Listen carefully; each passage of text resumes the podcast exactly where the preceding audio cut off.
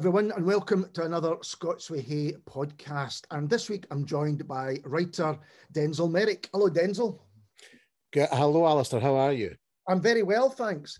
There is so much to talk to you about, um, but let's begin with The Death of Remembrance, which is the 10th in the DCI Daley series. Is that right? It is indeed. It's, it's the 10th year and the 10th novel. So you've basically been writing a book a year. Well, no, actually, because I changed publisher and the the the first book, Whisky from Small Glasses, was originally published by a small Glasgow publisher. Right. Um, that I'll say no more about. However, that uh, I moved to Polygon, and we didn't publish the second one until um, 2014. So the the second Daley novel came out in 2014 rather than 2013.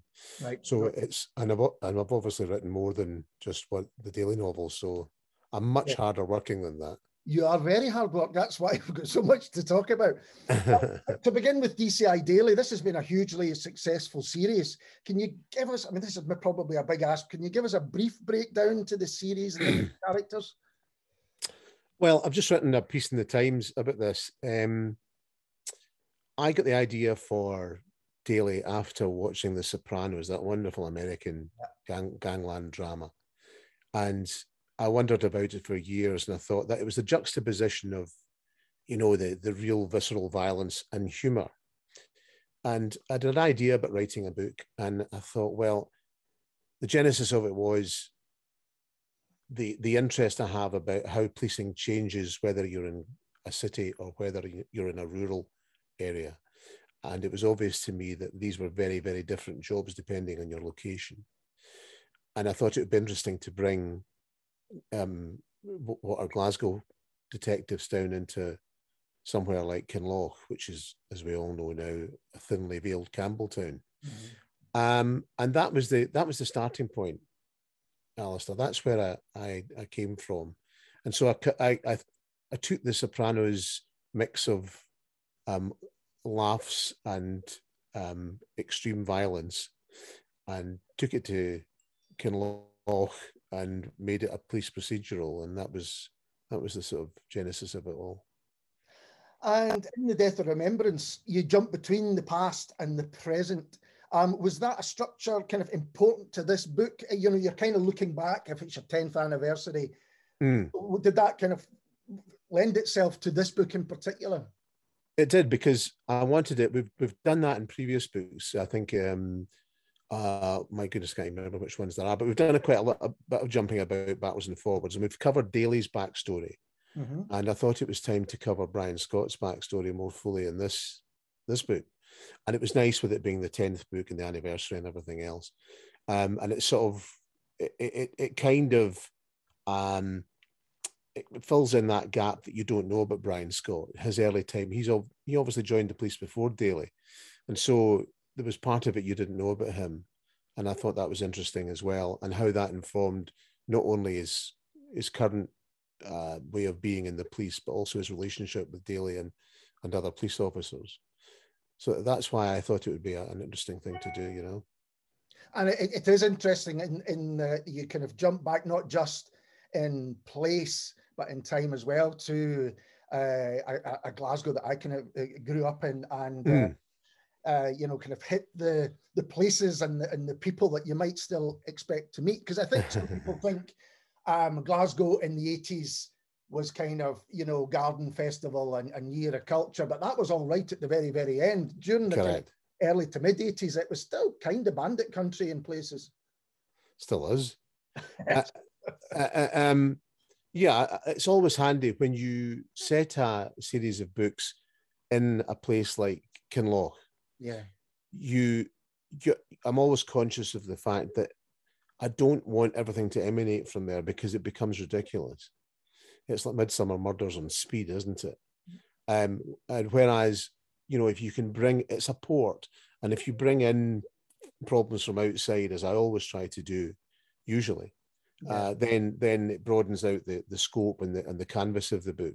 And it's handy to bring in glasgow as well because you know the, these guys are rooted in Glasgow. They're from Glasgow. They're Glasgow police officers who have just happened happened to be find themselves in the rurals, as I say. So I've I enjoyed that as well because I worked in Glasgow as a police officer back right. at that time. So it's it's uh, interesting from that perspective. So a lot of the situations, uh, the people and places from your experience. I'm not totally. I mean, clearly, I'm an author and I, yes. you know, I'm writing fiction. So there's, but you know, you do pick up wee bits. I, I always say that the most important part of anything I write based on my time in the police is the relationship between police officers mm-hmm. and how they relate to each other and how they relate to the public, etc., etc. So it gives you a really good grounding in that. And because it's Glasgow, and at that time, it's probably quite close to the way things were. And I'm delighted to say that I do speak to a lot of police officers. I'm a member of a an ex-police officers group in Facebook, and they all say, "Well, we read we read crime novels, and yours are the most um, true to life and and you know genuine ones that we we we we've come across." You know, and that, that's really nice to hear because I, I don't know how people perceive the police to be then or now, mm-hmm. but from the inside, that's how I perceived it. And you've got this very strong relationship between the two police uh, central characters of, of, of, Scott and Daley. Um, but what interests me is then the families who might not necessarily have any other connection apart from the fact that their husbands work mm. together are brought into that. Um, and that's yeah. a really interesting dynamic. Yeah, I think when you're when you know the police isn't just a, a, a job or a career; it's a lifestyle. And if you're a policeman or woman or a police officer, I think is more politically correct these days, you your families do become involved. Your friends are most likely policemen because the the way the shift system works. So you you probably socialize a lot with your colleagues, and so your families do become friendly with people that you work with, and even more so when it's down in a place like Kinloch where by, by you know these people know each other already, and so it's natural that they would seek each other out when they're down in that isolated community. Uh, and I find those dynamics it also broadens out the books. If you, the dynamics of it change when you bring in family and children and wives and girlfriends or whatever, and it's it's you know I really like that kind of aspect of it. I've always enjoyed writing the the books from that point of view. You know and in this case, new new police officers as well, new people, um, you know, younger blood, for want of a better word. Um, yeah, it's good to freshen up things. Also, you know, I always try to freshen up every book mm-hmm. with new characters or um, different uh, situations, etc., etc. And it, and it's it, it's always handy. It keeps me fresh as well.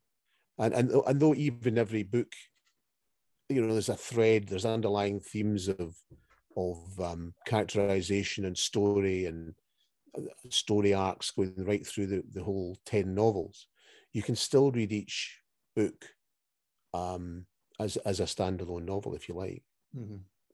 yeah I, would agree with that i think you could you know you could pick up the death of remembrance and just you know enjoy it its own thing i think it will probably send you back to previous ones but you can, you can absolutely uh, do that. But I was going to ask you about characters, and especially over a series of this length of 10 books, how you do develop the central ones in particular. I mean, do you have to think, well, oh, they've already done this, they've already had a hmm. situation mm. like this? Is that quite challenging? Yeah, I think it's something anybody who embarks upon writing a, a long running series has to take into account. You know, you do have to to look at the previous story arcs and, and what's happened to them in the past and not miss that out. So, you know, I can write, I think we're going to talk about another book in, in a wee while yep. that's not a Daley.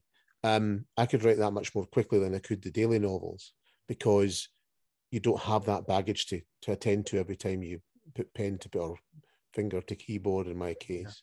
Yeah. yeah. Um, and so you've got to be wary of that. But at the same time, it's an aid to you because you've already, you don't have to establish characters, you don't have to establish settings. So you're there you're in the place that everybody knows and it's it's quite an easy introduction so there's pros and cons to writing a series um, but but you you know some people it's amazing the people that will write to me and say well listen did, was scott not born in july or did he not do this in book three or whatever you know that's so that's quite interesting and that is one of the, the joys about reading a long term series that sometimes characters will pop up who you're really, as a reader, you're really pleased to, to see again. Let's, yeah. let's talk about Kinloch. I mean, it's uh, interesting that you've done this. As you say, it's kind of based on Campbeltown. Mm. Smallish place. Does that bring its own challenges? I mean, even just with people now, do you stay down there? Is that right? Are you kind of in that area? No, I haven't lived there for a long time. I live in the Lowenside now. All right. Okay. Right. Um, I just and you never wrote any of these while you were there.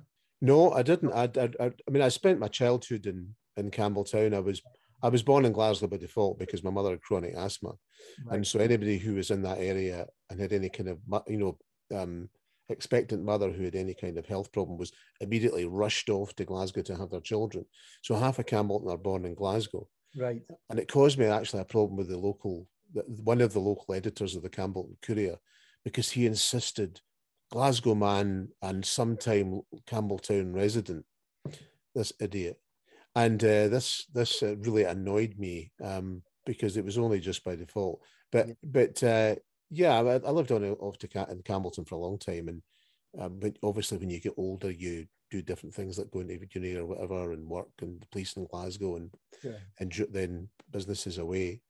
Um, but I still consider Campbeltown to be my home, no matter how long I've been away from it. Yeah. Because and, and you'll find that with most Campbeltonians. Right. If you ask somebody living in Santa Monica where they stay, they'll where they're from, they'll say Campbeltown, even though they've lived in Santa Monica for 30 years. Do you think that's because it's not the easiest place to get to. So there was almost like, you know, we're here and uh, we don't get, well, yeah, nowadays you will get a lot of visitors, but uh, you know, I often think Argyll in, in particular, which I like to visit a lot now, mm. um, you know, it's still for a lot of people a kind of forgotten part of Scotland. Well, Campbeltown, I don't think is representative of any other part of Argyll. Right. It's much more like it's much more like Ballycastle. Right. If you like, um, it's much more like, like Northern Ireland.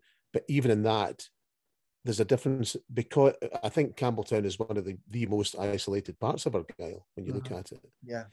Uh, and there's a community spirit and tradition built up there that I don't think exists in many places, maybe in the islands. Mm-hmm. We visited Kirkwall um, just before COVID, and that reminded me a bit of home. Um, but but in essence, if you're not from camp, the local thing is you're a stranger. Right. Oh, she she married a stranger. Oh. And my father was 40 years in Campbeltown, and he was either my father or my mother's husband.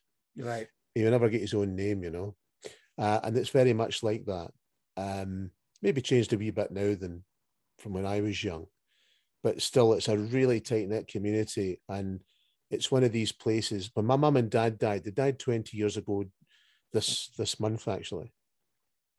And I my mother had just died, who was the second of them to die, and I went home and I needed, you know, I needed to go to the grocery to get some groceries. And I went round the local um, shop, the grocer's shop. Um, I think it was Tesco. That's Tesco down there now.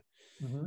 And it took me two and a half hours to get round the shop because everybody was stopping and saying, I'm really sad to hear about your mum and dad. This is awful. And so, and an ex girlfriend of mine referred to it as being like a big family. And in, in essence, that is the case. And still to this day, despite social problems that afflict every other community in this country, yeah, I still believe that Campbeltown is one of the best places to bring up a family and bring up children because of that, the very nature of its its being, you know. Mm-hmm. With that in mind, have you had reaction to the books over the years from uh, people from Campbeltown? Yeah, I mean, I think that probably in Campbeltown, just about everybody's got at least one of the books in the house, which is great. Campbeltown was a great launch pad for me for, um, because people at home supported it wholeheartedly, and they bought the books. And when you're just coming up and you're looking for sales and you're looking for you know to, you know to get noticed, to have that kind of fan base ready ready made was was you know fantastic and um, I, I, I thank in every book for the support I get, and it's overwhelmingly positive. You get the odd person that says, "Oh well, you know, this makes Campbeltown sound like, um, uh, you know, the Bronx." Yeah. But you know, you just got to say it's fiction. You know, it's the same for people in Lewis, or the same for people in Shetland, or the same for people in you know wherever a, a, a crime novel's set. and I that's why I put that thin veil across it of being Kinloch. Yeah. To make the distinction that these things happen in Kinloch, they don't happen in Campbeltown, thankfully. Yeah. So, but overwhelmingly positive and very supportive. But that's still interesting because it's still fairly rare. Uh, you might disagree with this, but uh, that that crime novels are set outside the bigger cities in Scotland. It's yeah.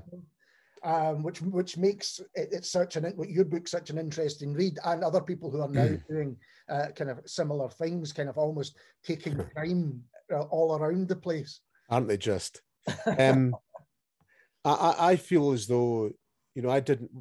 If I was to write about a a, a city cop, it would have to have been set in a city that I knew, and the only big city I knew well enough would be Glasgow. Yeah. And I, I, you know, and I just felt that there was it had been done. Yeah. Am, I, am I going to write a book set in Edinburgh as well as Ian Rankin? No, I'm not because I don't know the place, and he's a great writer, and it's been done again. So, for me, that was another point of difference. Yeah. I, I discerned very early on that to have any success at this game, you really had to try and um, have something different on the page. Make it, it didn't necessarily have to be a total revolution, but it had to be something that was distinctive. And that was why I, I chose to set it in the rural setting. Um, and going back to the characters, I I think this has been announced. I hope it has. It's on the back of my copy of the book that the series is going to be coming to TV. Is that right? Mm, yes, it is. There's, it's limited to what I can say to you about this, but uh, the start, what's in the public domain is it's coming to television, and, and Rory McCann will star as from Game of Thrones and various other fine television and film roles. Will uh, star as as Daley. Yeah, I know uh, the Scott's Porage Oats ads, and he was indeed the book club, which I loved. The book club, it was fantastic. It was very, very good. And Rory's a. It, it, funnily enough, we uh, there was a poll, a self inspired poll on Facebook about four or five years ago by by readers of Daley, and who would be the best man to play the Daley role, and Rory McCann came out as overwhelming favourite. Now he was riding high with Game of Thrones at the time, yeah, sure, but but I some of the suggestions were we even had Richard Griffiths at one point suggested, and I said, well, that would be. He, I don't think he would fit. First, he doesn't fit the profile of what I see Daley as, and, and the secondly is dead. Um, but but um, you know, and also people always say, oh, what about what about X, X Y, or Z who have already played TV cops? Yeah. You know, and but Rory for me was, you know, Daley's got a big presence. He's a big man, and you know, I think he's absolutely perfect for it, and I'm delighted that he's he's involved. Yeah, I think it's a great bit of casting. When when I read about it, I thought that sounds absolutely perfect. Absolutely. I mean, and I think uh-huh. as being being a you know, I'm an executive producer on the show, which brings me very close to all that's going on, and it's a fascinating process, and it's in its own right, and very different from from um, uh, writing the books. You know, it's the page and the screen are two very different beasts. I was going to ask you how closely you were going to be involved in the process, but that's really interesting. Do you then have to write new things for it? Or are they all based on the books which have come out? Anthony Neilson is doing the, the screenwriting. Right. Um, Anthony of the of the big man, uh, you know, there's so many. He's written so many um, plays and and um, films and TV shows. He's he's just written uh, uh, we I hate Suzie um, for HBO. Mm-hmm. Uh, really experienced, really good. Um, it's not going to be a regurgitation of, of book by book. But you will certainly, if you've read the books, you will certainly get the essence of Daley and the place and everything else, and the yeah. characters. And Anthony's done a fantastic job. He's a really that was a major coup getting him on board as well because what a guy is. Uh, I can't speak more highly of him. Um, so you'll recognize, you'll definitely recognize the places. You'll recognize bits from the books, but it won't be in the order that you've read them, or it won't be all about what what you find in the Daley books. It's interesting and it's really good to hear that because I've spoken to a few writers whose work has been adapted mostly for film who were kind of slowly elbowed out of the process altogether. You know, they really mm. didn't want the writer hanging about. So it's good to know that you're kind of, you know, there. Well, it's, it's, um, I've got to say, I've been having had little or very little or none uh, no experience of of television and film. They've welcomed me with open arms, and you know it's great interacting with them all and and guiding this through its uh, production phase phase and into the to where we actually have something on the screen. And I hope people enjoy it. I think they will because it's not going to be Shetland. It's not going to be. It's going to be something like the books are different. It's going to be something different. Yeah, I'm really looking forward to that. But you have been very productive, as we mentioned at the beginning, and you've also got another novel published recently, Terms of Restitution. Mm. Um, what can you tell us about that? In terms of restitution, it was the dawn of um, the worst of times, if you like. Right. It was it was the worst of times. It was the the very worst of times. It was the start of the pandemic, and I decided that you know I had nothing to do, really. So let's stick in a book. And I always wanted to do something different. Mm-hmm. And I th- and I like gangster novels myself, and so I thought I'll do a wee gangster novel and slip that in. In terms of restitution, was the result, and so it's a set set in Paisley, another place I know very well, and and um, I, I just thought it was it was nice to do something away from Daley, and I think it worked really well. It was certainly it sold well, and it was very you know it was well received. Uh, it's uh, it's not concentrating on the, the police this time. It's concentrating on the criminals themselves. Yeah. It's, and again, interesting to do something from another perspective, isn't it? Uh, and I think that, you know, we've seen lots of gang, the Sopranos and, and all the kind of stuff you see, gangs of London on television. You see all these gangster, these gangster um, TV shows and films, but very few of them are from the Scottish or or from, you know, that certainly from the Paisley perspective. And that was interesting to do as well. Uh, and I, again, the humor I had humor in it because that's the way real life is. Yeah. You know, you don't nobody exists in this kind of misery all the time. The way they're portrayed. portrayed. I mean, Line of Duty is my favorite when they're all talking in initialisms and that you know and acronyms, and you think, my goodness me, that's nothing like being the police. Right. Have you got the F three four? No, he's with the WOH. You know, you think, no, away, that's just nonsense. So I always try to bring that into the books because it's something that exists. I mean, you you, you don't live, you know, you know, in a world where nobody cracks a joke. No, of course. You know, and I just find that that takes away from the realism of anything for me. Uh, it really, really does. Well, listen, cons- yes, on you go. Well, consequently, I was just going to say the TV series will have that as well. It's not going to be all mm-hmm. gloom, doom, and, and initialisms, thankfully. Though I'll though I'll take the success that the Line of Duty had. of course. Uh, in uh, terms of restitution, it's based. You, you, mentioned The Sopranos a couple of times, and that's kind of what I thought about the Paisley crime family because it's an ordinary family, ordinary in inverted commas, mm. who happen to be involved in the in, in crime to yeah. various degrees. And again, you get these people who you know, crack private jokes with each other, embarrass each other, you know, all the things that families always do. But yet at the back, there's this real genuine threat of something terrible. I mean, in fact, without giving anything away, it's a kind of really terrible event that kickstarts the whole book. Yeah, uh, these anybody who's involved in any job, you really have two lives, unless you work with your family, where yeah. you've got maybe one very difficult life. Um, so you know even the a policeman has two lives uh, a shopkeeper has two lives a barman has two lives you know dust whatever it is yeah. you know you've got two lives. And these guys it just happens to be the extremity of their lives is very different. So they have children and grandchildren and mothers and fathers. And i think people forget that. They don't just live in this gangster box where they go home at night and sit with gangsters and then plan the next dead dastardly deed. Uh, and that's what i was trying to put across as well that holistic being of the characters, but to round them and, and everything else, because they're not just dealing with the exigencies of, of violent organized crime. They're dealing with with the wee boy's dentist appointment or their daughter's ballet class or their wife's birthday or whatever else it is, an argument before they left the house or you know, and so it's the kind of small things like that that I like to include in the books because I think it gives them that kind of that that that realism.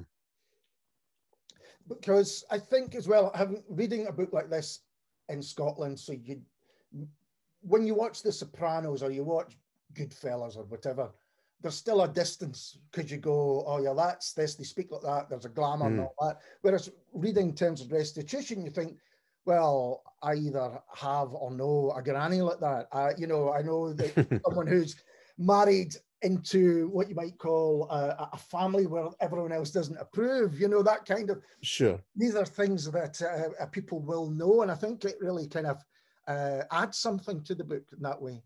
Yeah, because you know you might as well set it in outer Mongolia if the characters and who inhabit the book aren't genuine and believable from the place that setting. If you know what I mean. I mean, you could you could place what's her name from Dynasty in in Paisley, and that's not going to work yeah. because people that don't exist in Paisley. So it has to be a you know believable from the, you know the settings point of view as well as the arc and everything else.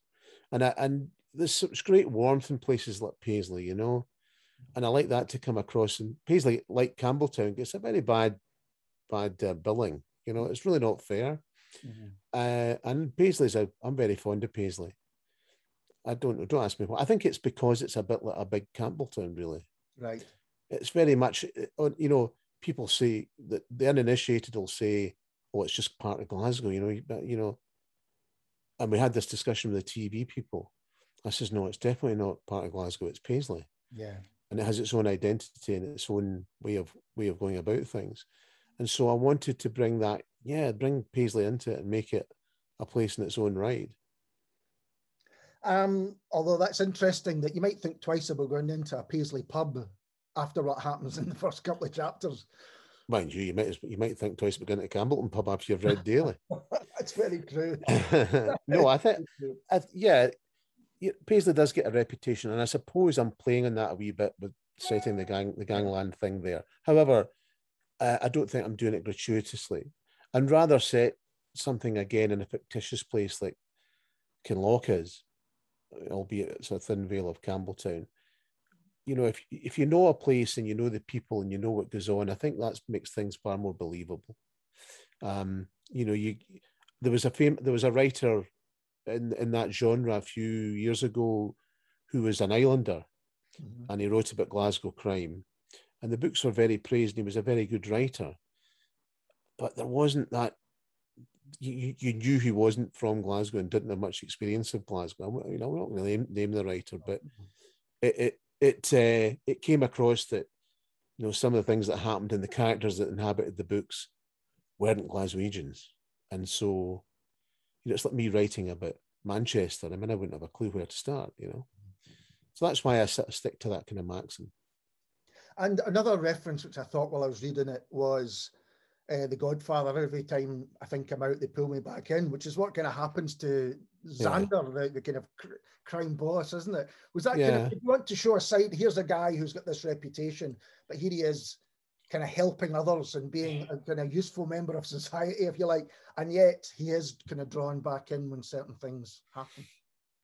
You know, it's all about it's all about the life you've led. Nobody nobody has a life or a past that doesn't impact on their present, do they?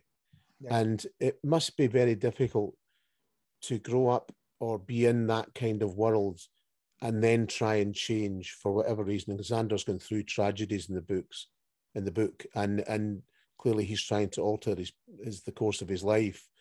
But but things happen again with his own family that mean that he's dragged back into something he doesn't particularly want to do. Uh, and that's interesting as well from it's, it's that inner dichotomy of, of, what to do and what not to do and should or shouldn't I? And, and, as you say, yes, it's like the like the the Godfather. Mm-hmm. You know, just when I thought I was up, they put me back in. And you've got you said uh, earlier this kind of mix of, of comedy, but with real violence, almost shocking violence at time. Do you shock yourself at all when you write these things, or is it kind of planned out? Do you know kind of what's going to going to happen? It's this. if I'm going to put violent violence in a novel, it's either going to be off the page or off screen, if you like, mm-hmm. implied, yes. or it's going to be on the, the page. And there's a new term that's come into um, uh, crime writing recently called cozy crime. There's nothing cozy about crime. Mm-hmm. You ask anybody who's been a victim of crime, there's nothing cozy about it whatsoever. And I understand that it's a genre. I understand it's a subgenre of, of crime fiction. Well, I don't. What does it kind of refer to? Um, how how would you explain a cozy crime novel? Well, I think now it refers to the book set in the sort of Agatha Christian Aye, right. sort of set, you know, small village in England or Scotland, indeed Scotland or anywhere, and it's all kind of very middle class and cozy, and right. but somebody always ends up dying, and yeah. there's nothing cozy about that, you yeah. know.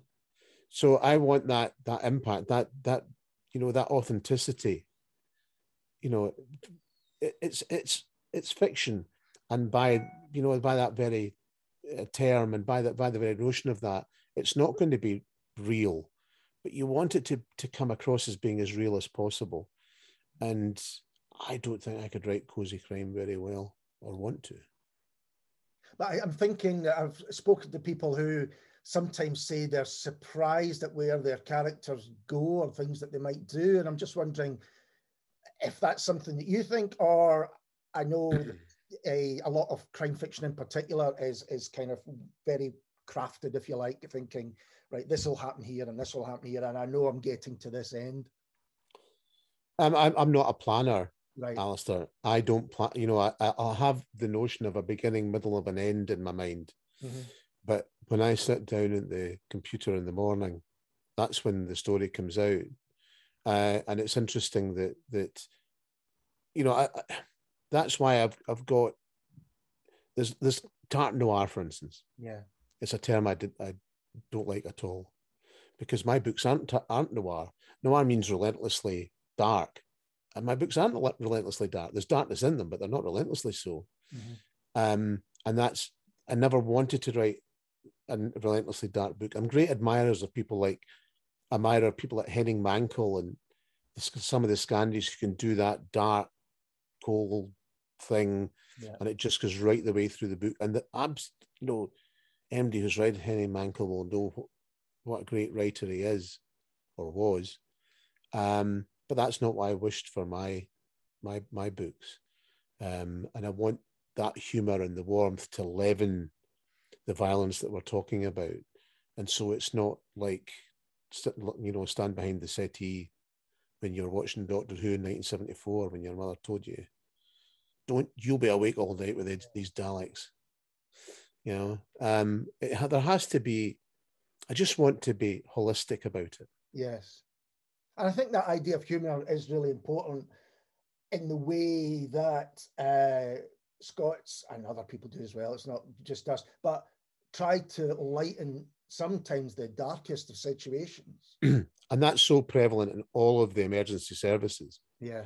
You know, if you talk to a, an ambulance you know a paramedic or a fireman or a police officer or anybody mm-hmm. they will tell you that it's the you know it's that gallows humor that keeps them going and it's a it's a it's a kind of natural safety valve because you must remember that that people who work these jobs see terrible things mm-hmm. That, that that the majority of us don't ever see in a lifetime and they can see them on a weekly or daily basis um, quite often and they're just human beings like the rest of us. And so they need that safety valve to get through these awful times. And I found terms of restitution in particular, what they call a real page turner, and it got me thinking about how some of the best crime writing, you do just absolutely fire. You really sometimes can't put it down, and you're up to the wee hours to get it finished. Is that hmm. the nature of um, solving puzzles or solving crimes, I guess? Or is it something that you as a writer has kind of learned to do? You know what works and gets people turning the page? I think good storytelling, no matter how it's done, you know, you can have a writer with a completely different style than me or, mm-hmm. you know, set of characters or set, you know, as long as it's a good storytelling, you will be in that space of wanting, you're at, at your work during the day and you're thinking about the book you want to go home and finish at night. And that's the kind of space I want people to be in when they're reading my books. And so, yes, there is a craft to it to a certain extent. You know, you can leave chapters on a, a kind of cliffhanger, um, and these are the kind of tricks of the trade. But but but honestly, it doesn't really matter as long as you've got that story, that solid story that people want to find out what happened next, and it can be within the crime, it can be within the who done it nature of it, which I'm not hugely a fan of, mm-hmm. um, because you know quite often in the Daley books, for instance, we know who's done who's who's who's the perpetrator of the the crime, and but it's how it's all about how Daley gets to that stage. Um, but but yeah, yeah, it's just good storytelling, and whether it's crime fiction or not, I don't read a lot of crime fiction, and I never really have. But you can't say you read books by X, Y, or Z that just don't hold you every bit as much as as um, a crime novel does. So there's something about storytelling that makes it compels you to go back. I think there's also a thing about having a, a character that people begin to really engage with um, because yeah. they, care about them and they want to know what happens to them as well as what else is happening. Yeah, you get involved with the, the, the characters, the family, the you know the. I suppose people sometimes identify with the the, the characters they're reading about. There's a that aspect of it as well. It's like when you came out of a James Bond film when you were 12 or 13, and you would walk out of the darkness of the cinema into the bright sunlight of a at the seafront in Campbeltown, where the both cinemas were, one is still, mm-hmm. and you would all of a sudden you'd be in your head you were still James Bond. Yeah. You know? And then it dawned on you you had to go and get a fish supper for your mother, so it wasn't just quite as glamorous as all that going back to terms of restitution, is this you think going to be a one-off, or will you revisit the fins? Or uh, no, terms of restitution is definitely a standalone. Right. I mean, I don't have any plans to write another one. I can never say never, isn't it? Because you you never really know. But but I wanted it. I wanted to write a one-off standalone novel, and that's what I, I did with my terms. And I think that uh, obviously you enjoyed it, which is great. Mm-hmm and a number of other people enjoyed it as well. And it was well received in the press, both sides of the Atlantic and everywhere else. So it's lovely to to get that kind of recognition and the sales to go with it. And I, I'm always appreciative of that. Well, can we briefly revisit Kinloch as well and your Tales of Kinloch because they're very different books. Um, what can you can you explain what that series of books are and why you wanted to write them? It's a funny thing, Alistair, because these books came about, these novellas came about by by really by accident. I'd agreed in a contract with Birlinn Polygon to write three Daley novels and three novellas yet to be discussed. And just as I signed that contract, along came COVID. Right. And as I was writing the, the first one, which is a large measure of snow, I thought, well, initially they were going to be crime driven. And I thought, do people really at this time want, you know, yeah. death and destruction and, and violence? And let's try something cozier. So they're they're set in the 1960s in Kinloch, the same Kinloch that Daley inhabits, but mm-hmm. in the 60s. Hamish, who's in the Daley books, is a, a wise kind of sage-like figure, is a younger sort of ingenue in in these books, and I just wanted to be humorous and going back to the great old storytelling of Compton Mackenzie and Neil Munro and he's fabulous. Angus MacVicar, who I knew and, and, was a great source of inspiration to me. These these fine writers that created something that's maybe seen as a bit passe now, but I don't think it is. I don't think nostalgia ever and the good humor and and something gentle that never goes away. I watched the Maggie just recently again in film for the umpteenth time, and you still laugh at it. It still gives you that kind of warm, ready, bright glow when you when you watch it all over again. And it's yeah, it's it's from a, a long time ago, and and perhaps it's a bit passe, but for me, I, I love that kind of stuff. And as it proved with with the novellas, the Sandy Hoynes novellas, as I call them, they've become a great success. And and the third one will be out this Christmas. Oh, Ghost, Ghost, Ghosts in the Gloaming. Yeah, a, because they do kind of feed into things like local myths, legends, even a bit of the, the supernatural, um, which it was, well, one wasn't what I was expecting when I picked them up. So when you went to Polygon with these ideas, um, how was what was the reaction? What, you know, as you said, they were maybe originally going to be crime books. Did they think we're not sure about this, or were they on board straight away? Well, to be fair to Polygon, they'll probably take anything I write and publish it, you know, because they've been you know been successful. Yeah. Um, and so I have the luxury of of that. Um, but Hugh Andrew at Polygon, who's the managing director there and the kind of driving force behind that publishing house, um, he he loves that kind of stuff anyway. Yeah. So it kind of it helps. Uh, but we, the, and I've got to say they did a fantastic job of putting these wee books together. The the the, the cover il- illustrations um, by Abby Salveson, who right does a does a fabulous job of the covers. Um, you know, I think that they're well, they're, they're little works of art in their own right, and it's that kind of format, isn't it? It's like it's like an extended Ladybird book, the, the kind of format they've got them in. They're absolutely um, gorgeous books to just pick up, have in your hand, you know, which is sometimes underrated. Mm-hmm. and if you see with the covers, it just immediately you're kind of taken into the type of book it is. I think. Yeah, I, I, and and again, I don't think there's many publishers in the UK, and I can't speak to the wider world, but I don't think there's many publishers in the UK would would necessarily go, do something like that. Um, and P- Polygon can do it because they've done these type of things with the Sandy McCall Smith. Yeah.